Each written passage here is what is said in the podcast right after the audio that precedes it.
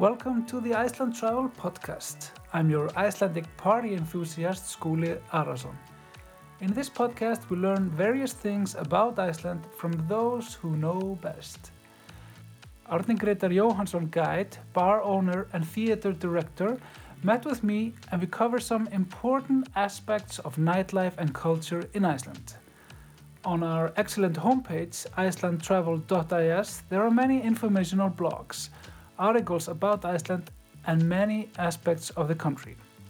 There are great features about nightlife, traditions, and culture there that I highly recommend.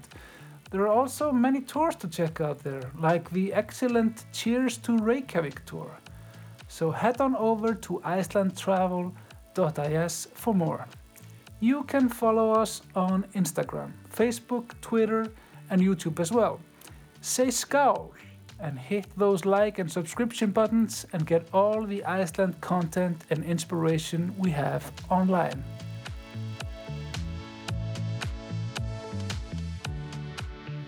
How are you doing? I'm doing quite well, thank you. And you? I'm, I'm doing good. It's, uh, it's a lovely day in Iceland, as every day in Iceland is. yes, indeed. It just depends on our mindset. exactly. And how well you're dressed. Yes, we're always try to be dressed according to weather. We have a pro tip: uh, many layers, Yes, like an onion. like an onion. So, would you say it's important, for example, in the nightlife of Iceland, to be an onion downtown Reykjavik? Yes. Yeah. Uh, but uh, I, it's definitely very important to dress well when you're going out in downtown Reykjavik because you will be bar hopping. Uh, the, the scene here is quite different in that way that you won't be going to one club for the night or something. But you have to make sure because you, usually there's a trail of clothes from people they leave behind. so you forget one uh, thing at one place and the next thing at another, uh, etc. So I wouldn't dress your most fancy, fancy, most expensive gear. So, so you would maybe recommend that when doing the bar hop, you jot down on your phone or something like in a in a memo which places you went to at what times Yes, for the day after. exactly, When you call and check, is my scarf at your place? I was there around nine. exactly. That's a, that's a very good tip for, for going out in, in Reykjavik because the amount of stuff left behind is ridiculous. Yeah, yeah, yeah. It's, and and and and and pe- good people, when you when you're doing the nightlife here, we, we don't need your scars. You can you can get them back. It's okay. Yeah, exactly. Uh, we party in Iceland. I would say maybe differently f- than some other people. I, I, we put we are in the same category as the Scandinavian countries, Yeah. right? and even take it to even further extremes. Yeah. Uh, of course, we have darker, longer winters, etc. Uh, and we're also workaholics. Yeah. So weekends tend to be when kind of the people who work their their regular jobs get their weekend off. Uh, they party like crazy, and uh, we have, I think, longer opening hours than most of the nightlife in Scandinavia. hmm Uh, so yeah, it, it can be quite quite crazy. The midweek can be quite quiet. You find more maybe all kinds of shows or concerts and stuff like that. So you can always go out in the midweek, but the dancing until the wee hours is kind of bound to weekends. Yeah, it's Friday and Saturday for us. Yeah. And how long is the hours now? No, the the government is changing the hours regularly. It's?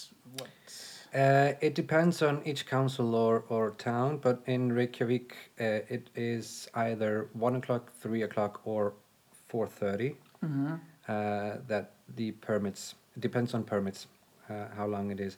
That's the weekends. On weekdays it's uh, always one o'clock.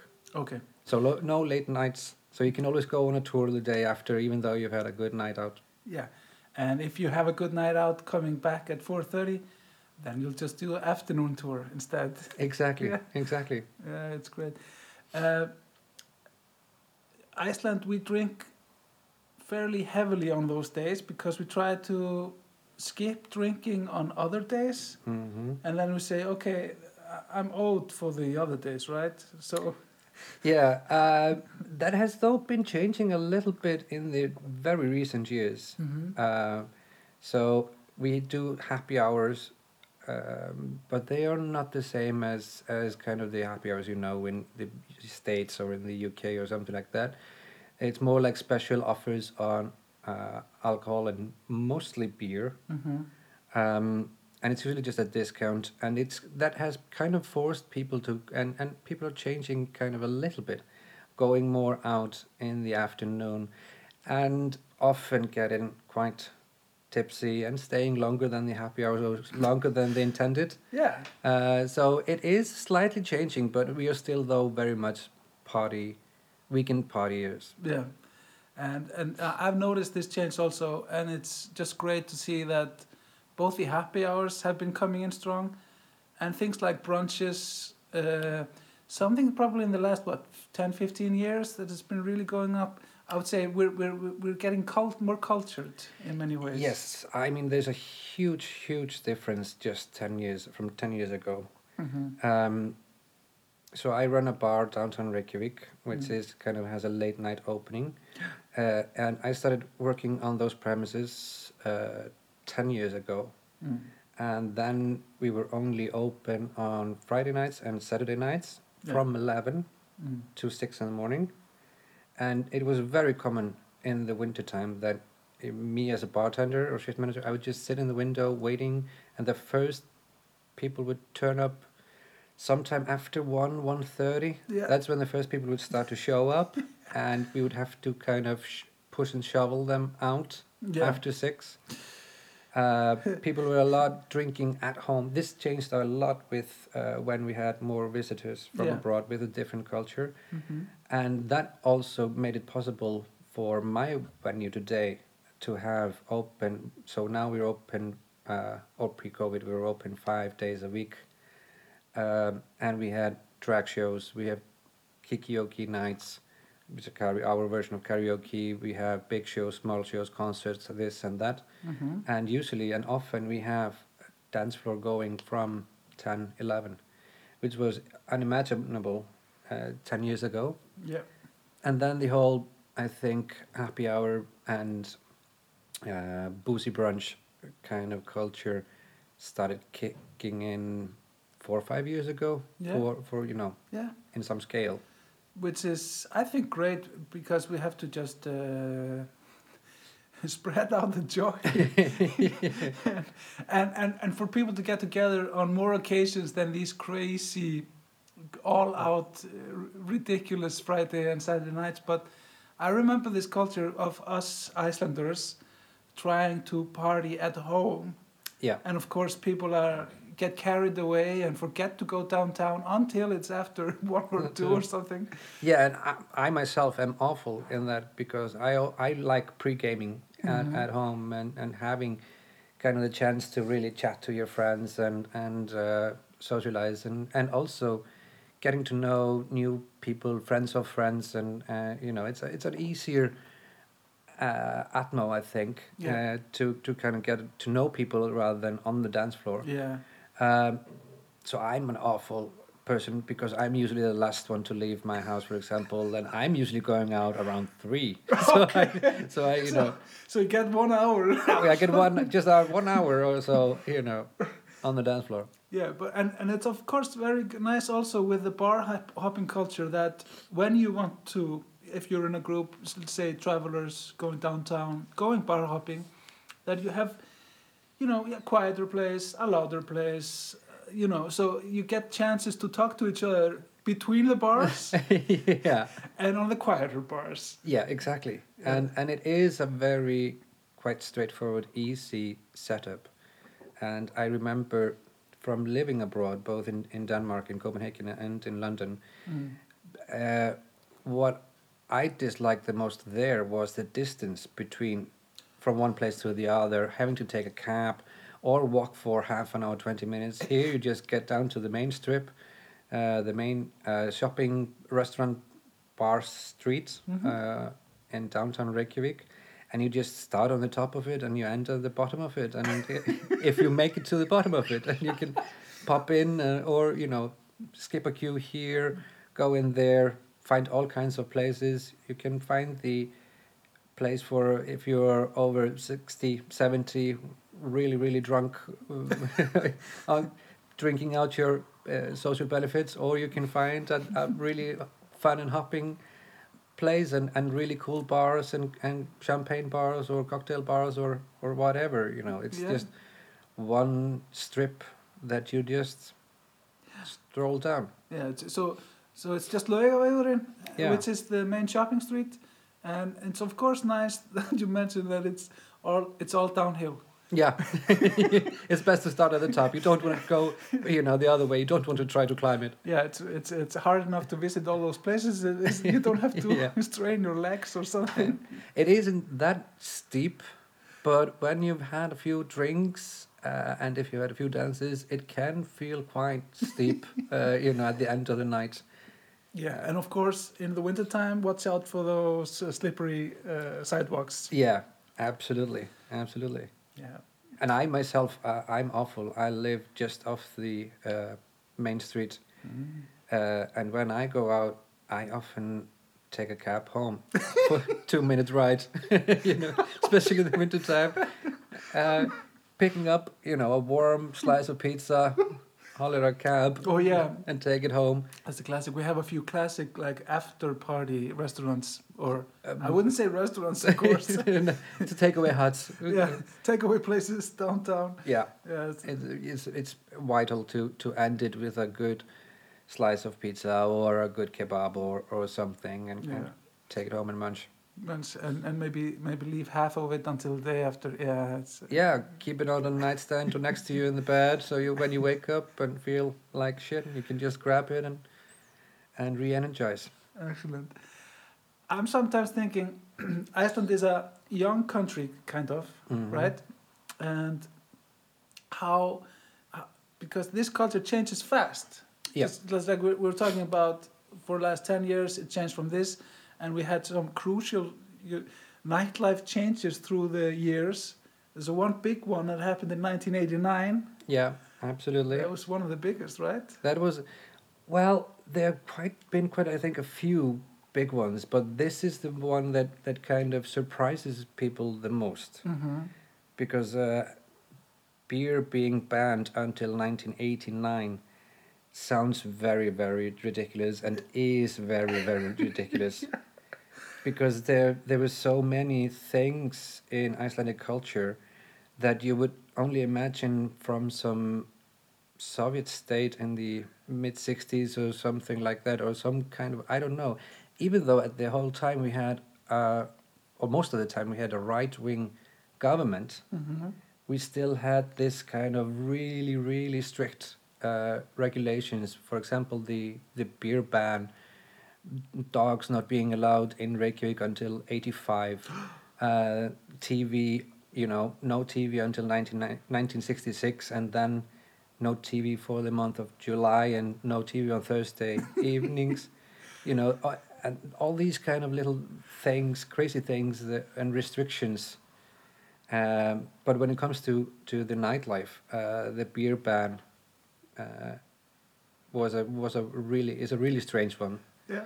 Um, and I remember uh, because this is when I was a kid, Mhm. uh, and I remember uh, when my parents were going abroad, and they were allowed to buy beer at the duty free. Oh yeah. One case of beer to bring back from the duty free, and that was like gold, you know. In I, I, it sounds like gold to me. yeah, you know, they were. It was like treated like gold bars in the in the fridge. you can maybe maybe ask for a huge favor for somebody and give them one beer in return, yeah, right? yeah, exactly. Because at the time, people were trying to. Uh, People were trying to kind of make their own beer, uh, Mhm. mixing together the uh, non-alcoholic beer, which was allowed, Mm-hmm. With shots of gin or shots of vodka or something like that. Shots of moonshine, even. shot of moonshine Yeah. mixing it with it and it's yeah that's one of the, the weirdest parts but that's that tells us uh, i think a little bit about icelanders uh, connection uh, with alcohol because we had the prohibition Mhm. uh, years then we kind of were forced into having alcohol in Iceland because our business trade deals with Spain and Portugal. We were exporting a lot of of uh, bacalao or salted cod, hmm and the uh, they they demanded that we would take buy off them red wine Yeah. instead, Mm. and and because of this business trade and export uh, values, that was the only reason at the time that uh, alcohol was allowed back again oh. after uh, the prohibition years. So and and prior to that, of course, people had uh, quite a history with alcohol dating way back, I think, to the settlement. Yeah. Uh, of course, the the Vikings and the settlers they were always kind of drinking their mead or beer, hmm um, ale that they made, and then we had the uh, really strange years of where the church ruled everything, Yeah. and it was basically the church and the rich who had access to alcohol. Um, Was it wine or? No, they were they were importing mostly brandy, cognac, red wine, uh, a red wine for the church, and it was only the shop owners and and the Danish kind of Yeah. um, shopkeepers that that uh, were able to get alcohol. So it was only the highest class of society. The lower class was trying to make uh, alcohol out of what they could find, and in Iceland's case, it was mostly out of potatoes Yeah. and that's why we have Black Death. Black Death is that that that's a potato based thing. That's a potato based with uh, caraway seeds Mm. in it. So these were two types of things you could actually make alcohol from and season it with, Yeah. and that is still kind of served as the traditional Icelandic alcohol. Even Yeah. though today we have many, many, many great brands of all kinds of, of vodka and gin and and uh, all these t- little breweries and and uh, distilleries. hmm Uh, that is kind of the typical Icelandic drink to drink. That is Black Death, Yeah. uh, or if you would, um, the Icelandic name is Brennivin. Um, and if you translate the name of that directly, it means burning wine. It does burn. It does burn right down to your belly. But I think I think it was a, a, a, vital thing though to have when you were when we could only travel on foot or on horses, because it really gives you a shot of warmth throughout the whole body. Mm. Um, it's a it's a it's a taste you either love or hate. Yeah.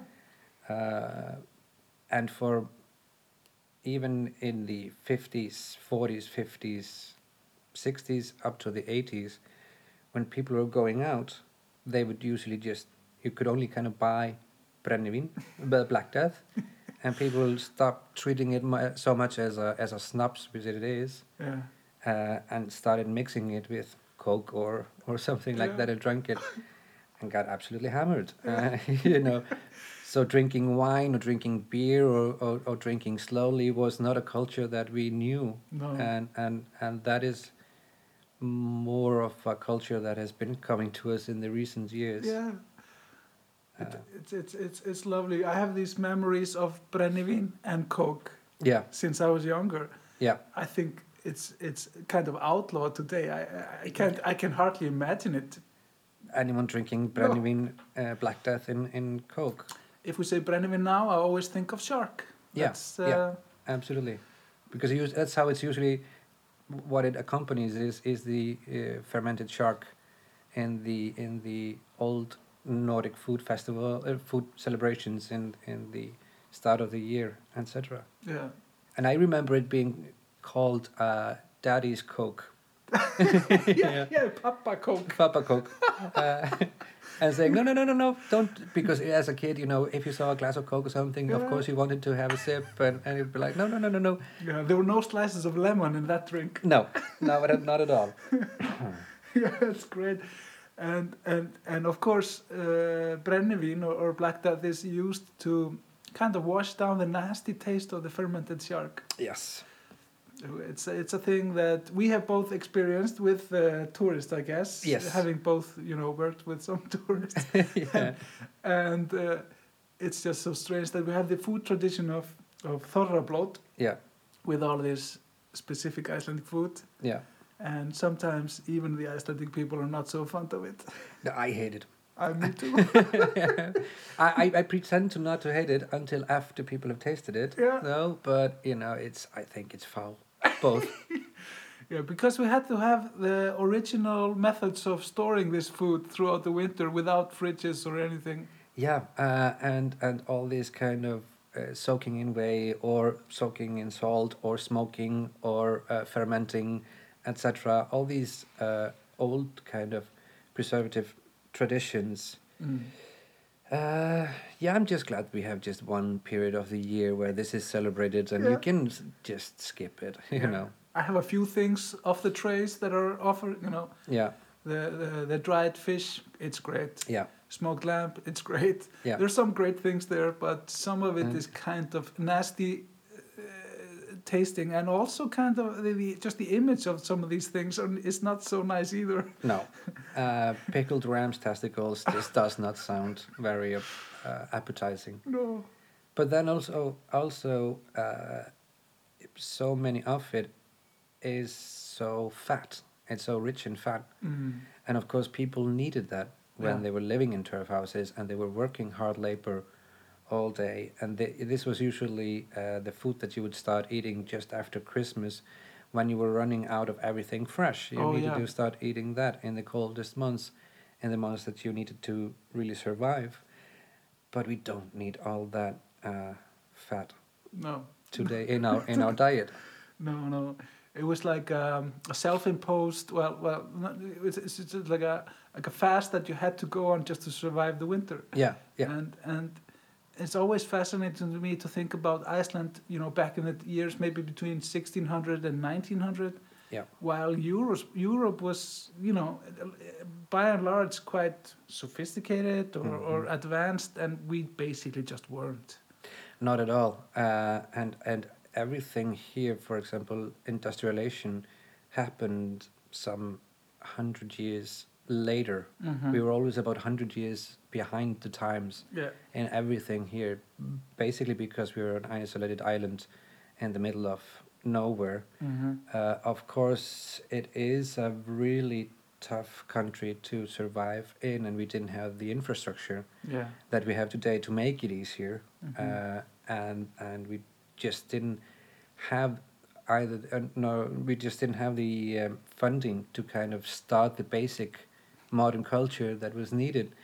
Uh, we were, of course, uh, part of Denmark then, Mm. and and a lot of our um, our products that we made were shipped to Denmark. Mm. And I mean, some say we were kind of uh, exploited by the Danish, but then the I think the reality is that that these contracts that we had ensured that we got uh, routes, or sailing routes open here.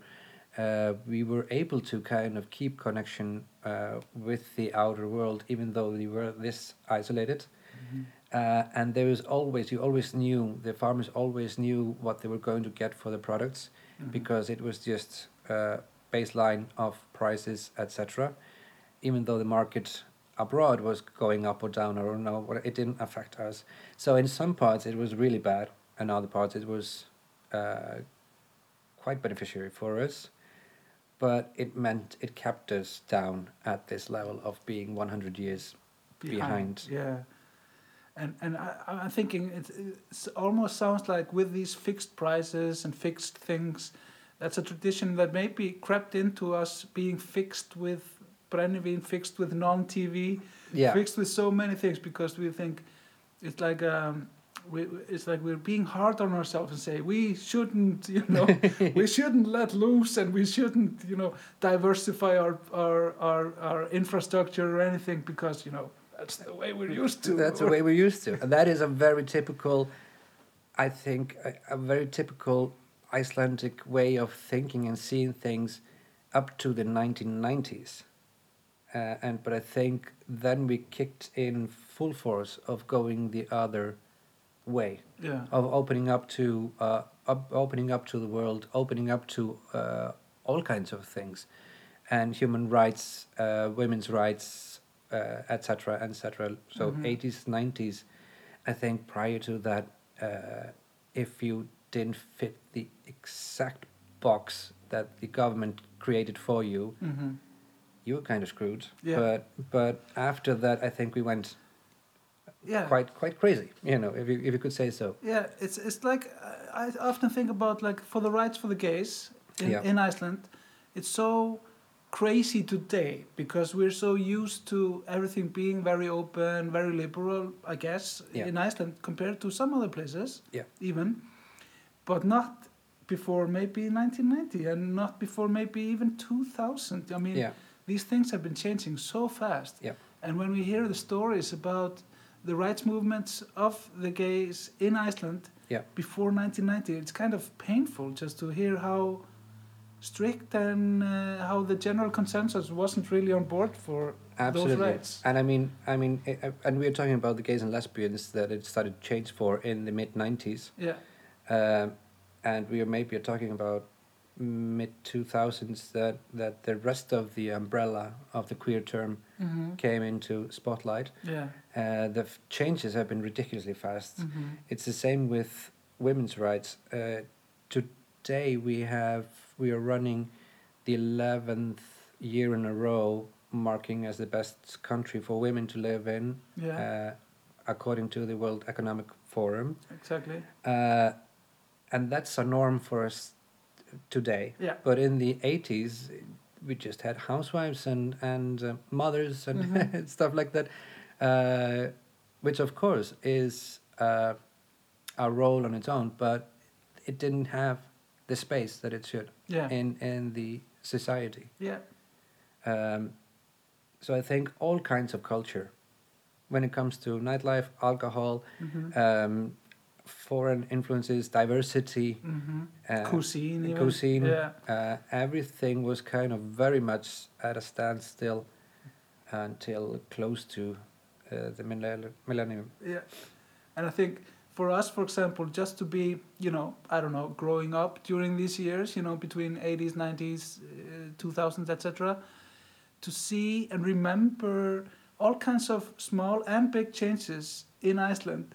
Yeah. For example, when we had the olives in Iceland, yeah. when pepperoni was new, yeah, or, exactly. or feta cheese, all these new things, Things. that were just unthinkable. Yeah, and I, I remember, uh, I always remember uh, when the band uh, Gus Gus Yeah.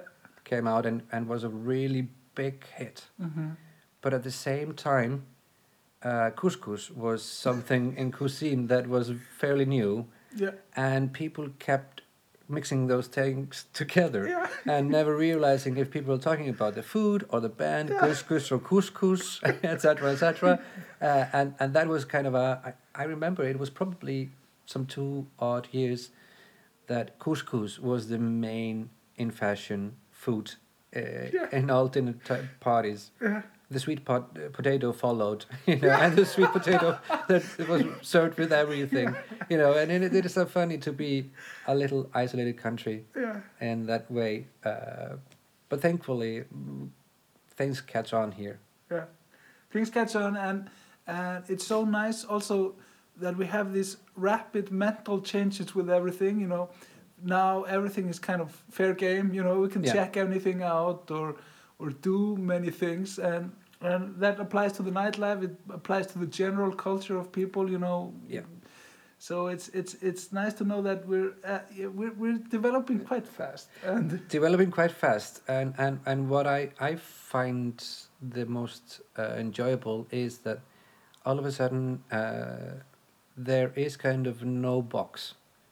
Uh, people are free, kind of to do, be, or say, or experiment in arts, in culture, in personal life, Mhm. uh, in public life, in whatever. yeah uh, the way they want, and and and that's kind of the biggest change um, in a nation's mentality that I, Mhm. I, I find is very very good and, and fascinating, yeah uh, and catching you know, and just you know we see in the in the out in the world, uh, of course there are generations, and the generation that is coming up now is very. Uh, thinking about mother nature thinking about human rights thinking about all these uh, basic kind of things that are on young people's mind today. Mhm. Uh, but I think that is even more common because I think you need to have a certain background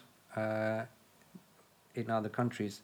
Here, I, I think it can spread more evenly Mhm. uh, and faster, Yeah. uh, which is, I think, quite quite funny to to witness. It's fun to witness, and and I think even some of these cultural changes makes us more grateful for them Yeah, because we didn't always have TV on Thursdays. exactly. so we're very happy with having Netflix or whatever. Exa- it's just a privilege, you know. Yeah, absolutely. All these things that we didn't have yeah, makes us double as as thankful for them today. yeah, That's it's it's it's it's a nice a nice thing and and just for us, for example, to see the changes in the culture of the nightlife, yeah, which we're happy to tell you guys listening, is is not at all aggressive in Iceland. It's very chilled and cosmopolitan, if you want to, in in a general sense. Unless you're going, okay. One thing that I do kind of miss from the nightlife culture, though, that are the dances in the countryside yeah, yeah, called, yeah. called in Icelandic sveitaball or countryside dance. Yeah, countryside dance. Yeah, where there would be specific type of bands that would kind of play specific kind of music and and uh, that everybody can dance to and and sing to. Uh, they have kind of stopped, but I think they will make a comeback. I, I'm hoping so. Yeah, I'm I'm I'm quite sure of that. And you would usually just get a, a designated bus Mm-hmm. uh, to go out in the countryside on a bus where you would be pre-drinking Mm-hmm. uh, with your friends and take the then the bus back to your into town into Reykjavik into whatever. Yeah. Uh, that is one thing that has kind of uh, died out, or, or should we say? Is, I, I uh, think I think it's died out. It's moved into the territory of being like uh it's uh, it's it's made by companies for their employees kind of thing. yeah, yeah, That's that's what's happening with that culture, yeah, or or even going into just being weddings or big big birthdays. But it was a very specific Icelandic thing, and it's even a. It's, it's a thing where where, yeah, where you had your brennivin and coke in a bottle yeah, and and you know there were sheep maybe outside and exactly. everyone screams singing the newest uh, pop songs of Iceland and of course with the changes this is one of the things that kind of went to bed and also maybe because just the the countryside culture has changed so much Of course. yeah Um, uh, you could. I, I always see this as a little bit a parallel to uh, the country, American country dances that you see Yeah. in uh, in movies. hmm That is kind of stopped. But uh, that that being said, also uh, because the bands and that were playing, they were very mainstream, very pop. hmm That were doing that, so they were not do. So that's a difference from the country Yeah. dances. Um, but I think the music scene also uh, in Iceland in general mm. uh, ha- is so much more diverse yeah and so much more experimental yes it and, is and there is such a, a, a great opening for people to actually you don't have to necessarily think so much about making it selling music selling these dances etc Mhm. etc uh, people are more giving things a go and i think that's i would say a space that people like björk björk Guðmundsdóttir, uh, sigur Rós, and bands like that uh, have kind of is their legacy hmm uh, for for the music industry in Iceland to evolve. Yeah. And out of that came, for example, one thing which I'm really happy about that you have a lot of options with concerts Mhm. and music or art related happenings Mhm. around town in Reykjavik, for example, any given on a normal Friday, let's say in 2021, Yeah, on a normal Friday, probably you have you have an option of going to like five uh, art uh, openings at five on a on a Friday. Yeah. Those kinds of things are are so common now, and you have all these original concert spaces, just like Mengi downtown, which is um, a small concert place, but has these Mhm. very original things to do. And this is, of course, one of the things that people love about Iceland is the Mhm. music scene yeah, and uh, just like the the, The yearly scene the yearly festival. People come just to experience some music in Iceland, Yeah. which is of course uh, after Björk and Sigur Rós. Yeah. It's like a thing that rose very quickly and Yeah. and happily so. Absolutely, absolutely, and and I mean you can, uh, you can like you say on a Friday night you can uh, also just hop and do an art gallery opening, some sort of p- uh, theater performance, drag show or a cabaret, kind of a show, burlesque, Mhm. uh, various types of concerts, Yeah. And then you can end up uh, dancing the night away. You I know, mean, it's a long day. it's a long day, exactly, and, and that's what I, I, I think is quite um, uh, amazing Yeah. uh, that you can also just have the opportunity because of the, it is small, it is a small Yeah. nightlife scene, but it's so diverse and the distances are so short that you can hop from one another, uh, seeing, exploring. Uh, All these different things. you All these know? different yeah, things. just next to each other. It's uh, it's it's wonderful. Yeah.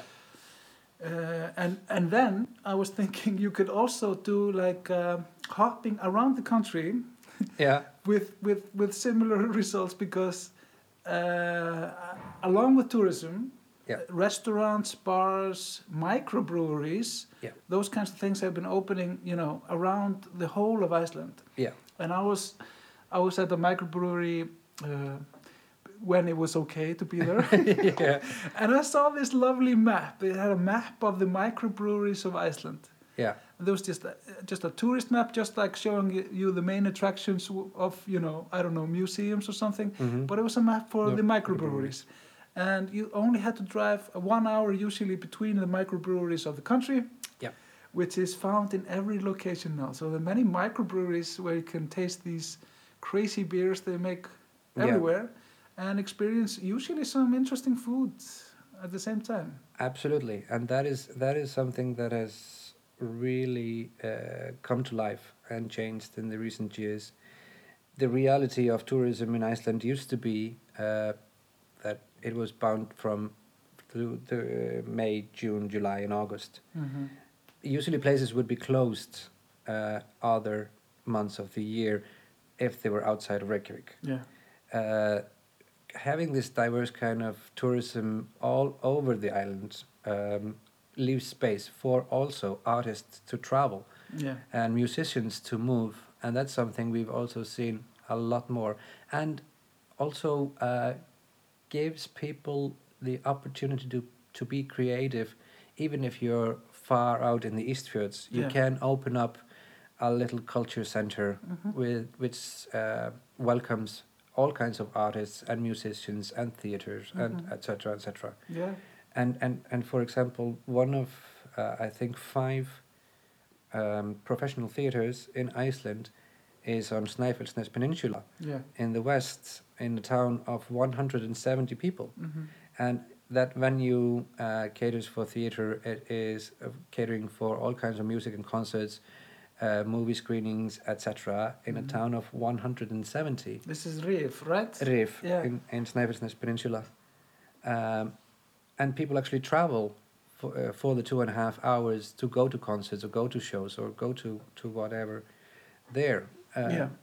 So uh, I think that's a wonderful change of how much it has expanded and is not bound necessarily only to Reykjavik. Mm-hmm. So if people want to uh, come to Iceland for the music or for the nightlife or for the culture scene, Mm-hmm. uh, and that is something that interests you as a travel, uh, cuisine, um, culture, uh, music, theater, whatever, uh, you don't have to focus on staying within the city limits. No. Of course, spend a few days in Reykjavik, Mhm. but then you can also explore and have the chance of then letting the nature uh, surprise you uh, Mhm. and and uh, yeah inspire you. Yeah, and and and with that, it's I love the fact that we have all these festivals, kind of. Yep. Festivals like the music festival of Airwaves, which is the beginning of November, Mm-hmm. and then we have like in the East Iceland we have Lunga, which is an Mhm. art uh, party festival Yep. in the summer. So so around the country there are festivals, and they're also spread throughout the year. Yeah. as to give everyone a chance to experience maybe some kind of party festival. And then we have these specific weekends that Icelanders just love. Yeah. Even like the first weekend in July, that's often a party weekend. Yep. That is kind of when you are the most safe of getting a really good weather. Yeah. So that was kind of the big travel weekend back in the when people uh, locals here would go camping. Yeah. Of course, then we have the first weekend of uh, August. Or let me rephrase that. So the first Monday of August is a bank holiday. Hmm Uh, so the weekend before that is always also very very big, and there are very various festivities and festivals all over the island. Um, then we have also just heavy metal uh, Yeah.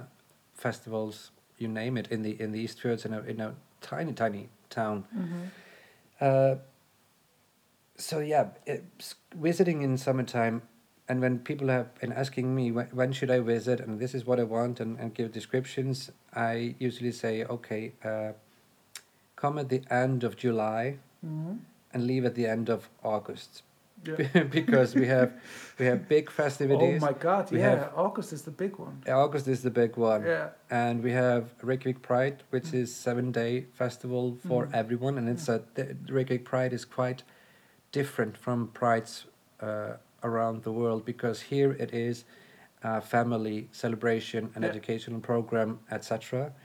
Um, and up to one third of the nation usually attends the uh, Pride parade itself Yeah, it's uh, it's a crazy statistic. crazy statistics because uh, the the um, creators of the Reykjavik Pride decided not to look at it as a march for rights, Mm. but as a celebration for diversity and welcoming uh, the whole community to celebrate with the queer community. yeah, Uh, and they, they, one uh, of the leaders there phrased it very beautifully when he said, you know, we decided to fight with open arms instead of raised fists. yeah, Um, then following that is a Reykjavik Culture Night, which is, of course, uh, in the city, an absolute explosion yeah. of all types of culture for 24 hours. Um, concerts everywhere, arts happening everywhere, theater happening everywhere, Mm. uh, fireworks shows. Out in Uh, the street partying kind uh, of yeah. yeah. so I, would say August is kind of, if you like this kind of things and if you like to party, hmm um, I would say come in August, stay for a long period, Yeah. But also make sure that, you know, after that period, you give your liver a rest. if you drink, that's If you drink. If you that say. Uh, if if you don't drink, then you know get some time to sleep. Yeah, you know, exactly. It's gonna be uh, taxing anyway. Yeah, absolutely. So- and then there's one point of the Reykjavik nightlife or Icelandic nightlife that we haven't mentioned, Yeah. and that is the uh, 24-hour bright uh, brightness in Oh, the yeah. summer, Yeah. Oh, that's the yeah. and that is something that after hibernating in the winter, Mhm. where you get through uh, many days with going out, seeing your friends over a pint or whatever, then when it quickly turns into 24 hours of daylight, you have no idea what time it is. No. You have no idea if it's appropriate or not to be drunk or, or not. And you get all this overload of vitamin D that we've been lacking in the Yeah. winter months. Um, the nightlife ti kind of kind of goes quite crazy, Yeah. and it's really fun. It's really fun. I mean, to go outside. Let's say you you you you you start bar hopping at you know in the evening, and then you're maybe going out from some bar Yeah. at three or four or whatever, and you see the sun come up shining into your face. Yeah. It's just it's a strange feeling. and it's it's not even you you come out and it's really bright the sun hasn't really come up and then it all, all of a sudden appears because it's always just kissing the horizon Mm-hmm. just going down and straight up again Mm. and even you know what i find uh, most hilarious is that that people just in general get hyperactive uh, during these months Mm. and this period so when you're actually coming out at three o'clock in the morning out from a, a darkened club and you really feel and know how ugly you look from a long night out but you can be sure when you're walking home that there will be a little old lady in the middle of uh, three o'clock in the morning, and she's out uh, brushing her uh, front yard, or you know, t- putting out flowers, or doing something odd, this and that. You know, Yeah. people kind of start to just function on twenty four hours. Don't know where they are. yeah, the normal the normal schedule doesn't apply anymore. No. it's just it's out the window. Uh, everything's allowed at any given time. Yeah. It's it's it's a beautiful thing, and it's nice to mention that people maybe are not so much out of their houses in the middle of the winter, and you know you have all which which of course we talk about all the time. Iceland is always changing. Yeah. And not only within the land itself, but especially according to seasons, with all these different traditions and slower months, and you have maybe something to do with the northern lights, and then you have something to do with the with the sun in the in the in the middle of the summer, which is so nice. Yeah, and uh, I I didn't actually realize this until I moved abroad. Yeah. and and stayed for abroad during wintertime and summertime. Hmm J- because this was such a norm thing for me. And Yeah. people generally ask, you know, how can you sleep in the summer? How can you wake up in the winter? How you know? And and that is something that your uh, body adjusts to Mhm. actually quite quickly. Yeah.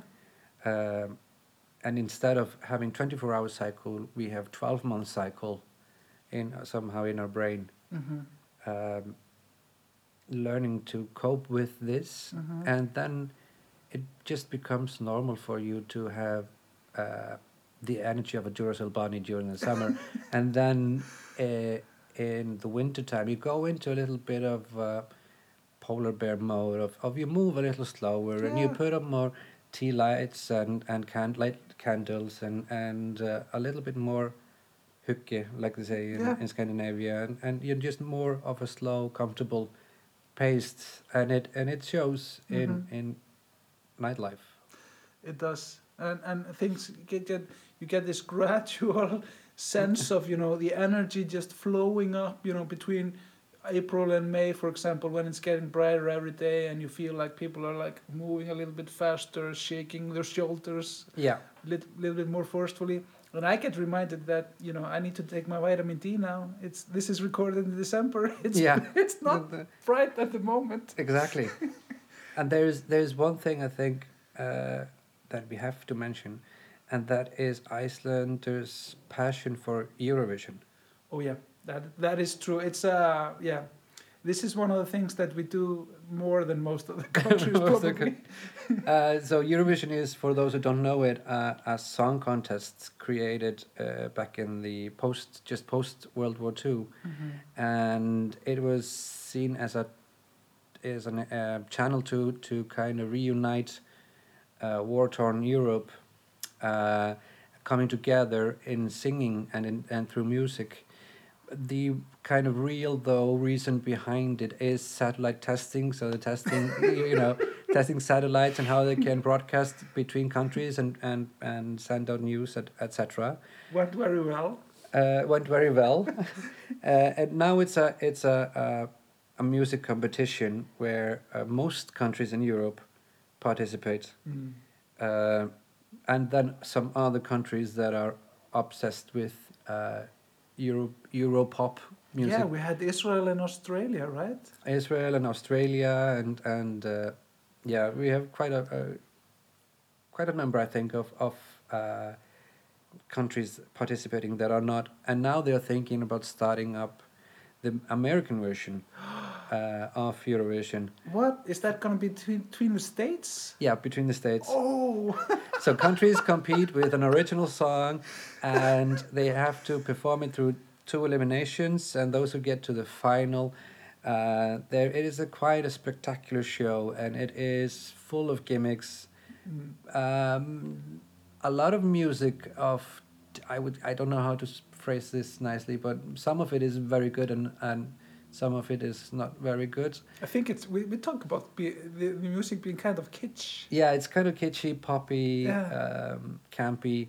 but you have you have these these these traditions there. For example, you have a kitsch pop song, and it's very nice to throw in an element of folky Yeah. folkiness. So you have a a techno song from Norway with a violin, exactly. or or a kind of a, a kind of a Rap song with yodeling. yeah yeah rap song with only Bulgarian folk singing with with with kind of a trap beat. Yeah, The- and you know it it is it has all kinds of rules and, and regulations that are, are really make it also very interesting. and Maximum three minutes. That's one. maximum three minutes, no more than six people on stage, uh, and then the televoting and adding up and all that. And it's um for quite many European countries they don't really pay attention to it unless they are music nerds or or the gays or uh, something like that. But Icelanders go absolutely bonkers. Yes, this, this is one of the big party nights here. Yeah, and I think that has to do with the fact that this is always at the beginning of May. Oh,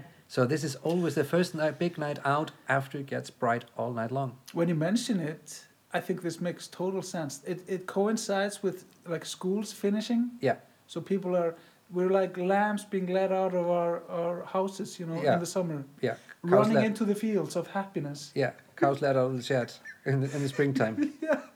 and it, it is it is I think crazy fun, and it, it, it marks the beginning of the summer season and summer party, long bright nights. hmm Uh, and I don't I can't think of a better way to do that, but with uh, cheesy pop songs. Yeah, cheesy pop songs and good friends, you know, Yeah, having a nice time in in, in, in, somebody's house. It's usually somebody who, you know, holds the party yeah, and invites everyone and people get together and yeah, it's, and then there are often drinking games and competitions uh, along with this thing. And usually you can you can if you have kids you can kick your kids to someone's house, and there would be a kids party for it, Yeah. and then the adult party for it. The drinking games, not so much the kids parties, uh, and and it's it's a it's a great fun and a great excuse to to let your hair down after Mhm. long winter months. I think, um, and it's quite quite fun. If if people don't know it or don't watch it, I recommend you know creating something around it. You can uh, Google Eurovision Song Contest, but you can also, of course, check out the movie they yeah, made. yeah. Will Ferrell Yeah. made on Netflix. a, a, a movie about Eurovision, and it, it actually is set around the Icelandic uh, entry. and at some, I don't know what year it was supposed to be, It's probably just this year or something. this year or something. It's it's. I think it's really. I love this movie because it's cheesy, it's, It's very- cheap, it, but it's funny, and and it actually has a one or two quite okay songs in it. you know. Yeah, I mean, the final song is great. Yeah. And of course, yeah, Jaja Ding Dong, that may, people may know, you know, Yeah. play yeah, Jaja Ding Dong. Yeah. I sometimes work as a DJ, and when the movie was fresh, I had to play Jaja Ding Dong a bit too much. yeah, I can imagine. But it also the movie has some great scenes of Iceland, even though they're kind of they're, they're made kind of cheesy, you know. Uh, think like jumping whales just outside Husavik, and Yeah, and the elves kind of coming and going, and, and all the all the cliches about Iceland, but Eurovision is one big cliche. yeah. So, so it's, it's, it's a similar take on Iceland almost. To have a kitschy, touristy, stereotype vision of us, which is just fun to see. Yeah. You know, it's just great fun. and Pierce Brosnan pretending to be Icelandic and Yeah, speak this- Icelandic. they're all speaking Icelandic. Oh, it's such a point of honor for us when we have foreigners trying to speak Icelandic. Even though we didn't understand a word they were No. saying, it was still great honor. you know. It's Thank you for trying. Yeah, thank you for trying. We have all these movies and stuff where people are really trying to speak Icelandic, Vikings and stuff. It's just great fun for us. Yeah, It's a small community. You can speak whatever you want to. We don't care. You're at least Exactly. trying. Yeah, this is great. absolutely. Yeah, so uh, I think we're, we we covered so many things on here. Yeah. I, I feel like I feel like all of you guys should have a very good mental image of what to expect Yeah, and how to behave. Behave well, re- behave responsibly, wear many layers yeah, always, Oh. and it's okay to look cool. Yeah. Uh, There are, and you don't have to worry about if you only brought your uh, outdoor gear or clothes or something like that. We are not very stressed when it comes to, or strict when it comes to dress code, and we don't charge into our places like most other countries do. It's all just basically live and let go and be happy and enjoy and be a, a proper party goer and Yeah. and and respect each other and and and have fun and dance and sing and and you know Yeah. let loose. We love the parkas that every tourist wears, Yeah. and it just helps us. We won't address you in Icelandic, so that's quite okay. yeah, absolutely. okay. Excellent. Thank you so much, Árni. Oh, thank you. My Let's pleasure. go downtown. Yes, let's go drink. It's happy hour. yeah, exactly. Have a nice day, everyone. bye bye.